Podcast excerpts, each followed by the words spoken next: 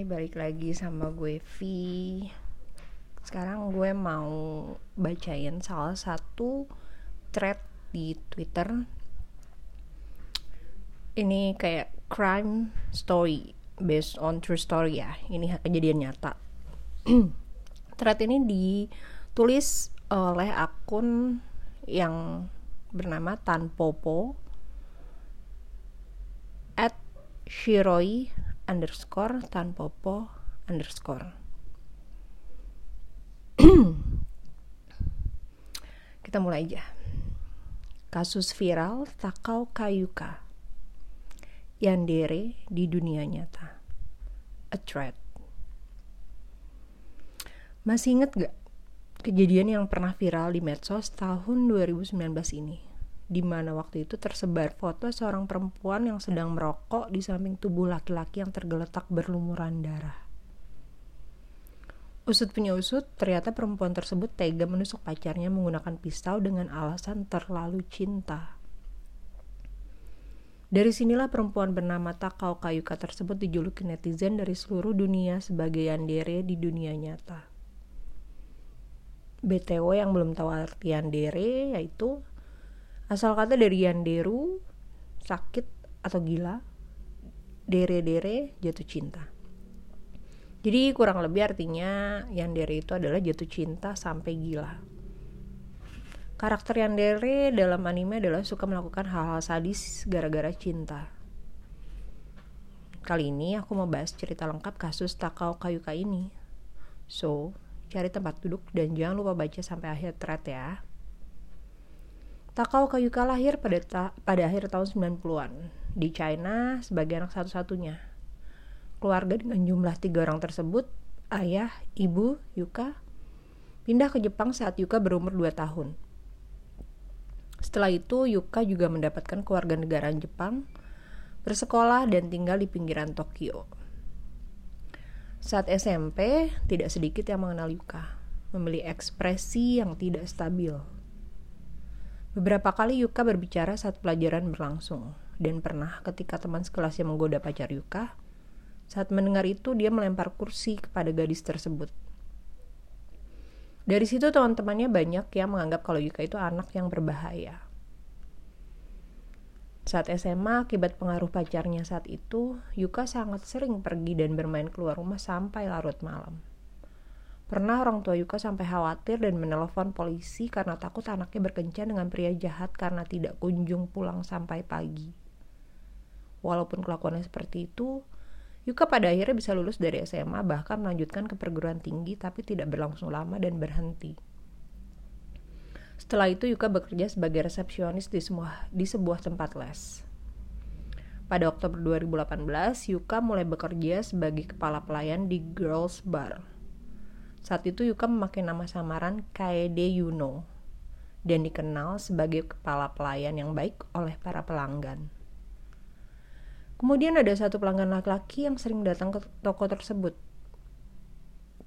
Laki-laki tersebut seorang host bernama Phoenix Luna. Nama panggung yang merupakan korban di kasus kali ini. Pelayan di Japanese Host Club klub malam yang menyediakan pria atau wanita untuk menemani minum. Oke, sebelum lanjut karena nama Luna lebih kuat image-nya perempuan, aku tekankan di sini kalau Luna ini laki-laki ya, guys. Luna sepertinya pelanggan lama dari semenjak Girls Bar baru dibuka tetapi baru mengenal Yuka saat Yuka ditunjuk sebagai kepala pelayan. Awalnya Yuka sebagai pelayan dan Luna sebagai pelanggan tetapi tanpa disadari posisi mereka lama-kelamaan terbalik. Maret 2019, Luna mulai mengirim DM ke akun Twitter Yuka. Dan dari situ Yuka kerap mengunjungi host club Luna. Yuka benar-benar kecanduan pergi ke host club Luna sampai hampir tiga kali seminggu. Sekali pergi Yuka bisa menghabiskan 5 sampai 600 ribu yen atau 5 sampai 60 juta rupiahan. Yuka juga berniat menjadikan Luna sebagai nomor satu di host club tersebut. Mulai April 2019, agar bisa membeli minuman termahal di klub Yuna, Yuka mulai mencari uang dengan cara papa katsu atau mencari sugar daddy. Yuka melakukan itu demi Luna karena dia percaya dan termakan dengan kata-kata manis yang diberikan Luna. Pada April 2019 juga Yuka mengatakan dia menyukai Luna dan dijawab Luna dengan kata-kata, Aku juga mencintaimu. Di masa depan, ayo kita menikah. Aku akan berhenti bekerja pada September. Dan mari kita tinggal bersama. Tentu saja ini hanya sekedar kata-kata yang biasa diucapkan oleh seorang host kepada tamunya tetapi Yuka yang terlanjur, terlanjur mencintai Luna dari lubuk hatinya menganggap kata-kata ini sebagai kebahagiaan yang tiada tara. Yuka yang berangan-angan akan menikah dengan Luna membuatnya lebih mati-matian mengumpulkan uang dari Papa Katsu.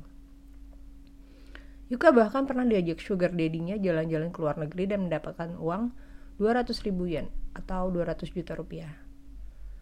Mendapat jumlah uang yang tidak bisa didapatkan dari pekerjaan biasa, Yuka mulai merasakan perasaan bersalah dan menceritakan pekerjaan tersebut kepada Luna. Luna yang mendengar tersebut mengenanggapi. Terima kasih ya. Maafkan aku selalu menggunakan uangmu. Jumlah seluruh uang yang digunakan Yuka ke klub adalah sekitar 2,5 juta yen atau 250 juta rupiah yang setiap mereka berkencan di luar klub mereka menggunakan uang Yuka juga dengan jumlah sekitar 500 ribu yen. Sampai pada akhirnya Yuka rela menyewa apartemen di dekat tempat klub Luna untuk tinggal bersama Luna. Biaya awalnya adalah sekitar 1,5 juta yen dan biaya sewanya pun semua ditanggung oleh Yuka. Pada 20 Mei 2019, Yuka dan Luna mulai pindah ke apartemen barunya tersebut dan Yuka menganggap akan mulai menghabiskan hari-hari indah bersama Luna. Tapi tidak lama kemudian anggapan Yuka itu dihianati. Sehari setelah pindah, tanggal 21 Mei, Yuka mendapatkan telepon dari temannya yang mengatakan melihat Luna memasuki hotel bersama seorang gadis. Yuka lalu menelpon Luna untuk menanyakan kebenaran hal tersebut. Lalu Luna mengaku bahwa dia memasuki hotel tersebut bersama seorang gadis, tetapi dia mengatakan kalau tidak terjadi apa-apa. Walaupun sedih mendengar itu, Yuka hanya sebatas memperingatkan Luna harus melapor kepada Yuka jika ingin pergi bersama seorang gadis dan dia tidak mau Luna berbohong. Besoknya lagi tanggal 22 Mei 2019, Yuka keluar dari apartemennya untuk bekerja dan pulang kembali ke apartemennya pada pagi hari tanggal 23 Mei. Hari ketiga dia pindah ke apartemen tanpa istirahat. Yuka menunggu Luna pulang tetapi tak kunjung datang. Yuka juga mencoba menelpon Luna tetapi tidak ada jawaban. Yuka yang khawatir kemudian mengirim pesan lain kepada Luna dan mendapatkan balasan. Isi balasan tersebut adalah, Aku akan pergi minum bersama gadis yang datang ke klub aku. Jadi mungkin aku akan pulang agak lama. Saat itu sesuatu mulai menusuk ke lubuk hati Yuka. Dan selanjutnya Yuka mulai memikirkan tindak kejahatan. Sambil menunggu kepulangan Luna, Yuka menuliskan catatan di handphonenya yang berisi.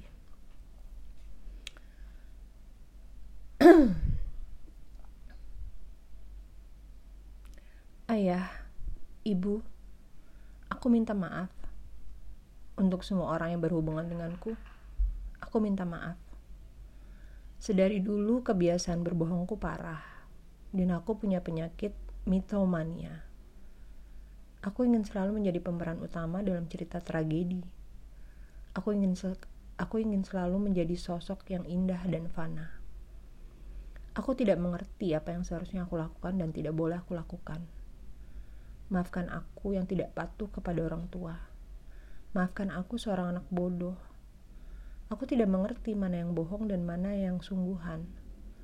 Aku memiliki pacar dan aku tidak tahu cara agar dia tidak melirik gadis lain selain aku aku berpikir lebih baik aku menggunakan tanganku. Dari situ terlihat Yuka sudah ada niatan akan melakukan tindakan kejahatan dan meminta maaf karena kemungkinan akan menyebabkan masalah untuk orang di sekitarnya. Lalu pada Mei Lalu pada 23 Mei 2019 jam 3 sore, Luna pulang ke apartemen tempat Yuka menunggunya tetapi Yuka tidak langsung melakukan kejahatan. Mereka menghabiskan waktu berdua seperti biasa, sampai kemudian Luna tertidur. Saat itu Yuka langsung menuju dapur, mengambil pisau dan menyerang Luna. Luna yang terkejut dengan rasa sakit yang tiba-tiba lalu terbangun dan melihat wajah Yuka dengan raut menyeramkan. Setelah menyadari apa yang terjadi, Luna hendak menghubungi ambulans, tetapi handphonenya langsung direbut Yuka. Luna berusaha kabur menjauhi Yuka sambil menahan sakit sampai di pintu masuk kamar. Yuka yang melihatnya mengatakan, "Jangan pergi," dan mengejar Luna. Luna berusaha mati-matian untuk perlawanan diri, dan pada saat itu lensa kontak Yuka terlepas. Yuka kemudian mengambil kacamatanya karena pandangannya mulai kabur.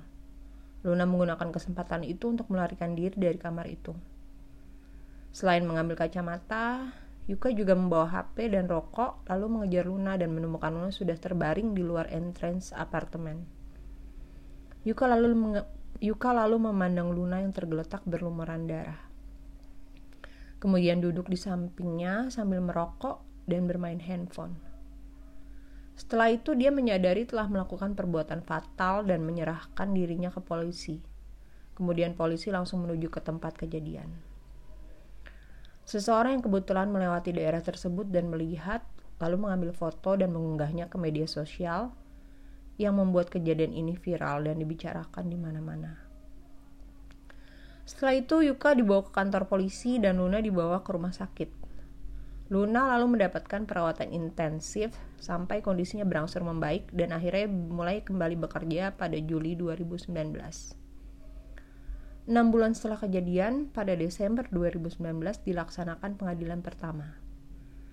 Pihak pengacara korban mengatakan telah bersepakat dengan pihak pelaku untuk membayar uang ganti rugi sebesar 5 juta yen atau 500 juta rupiah dan sudah dibayar oleh ibu Yuka.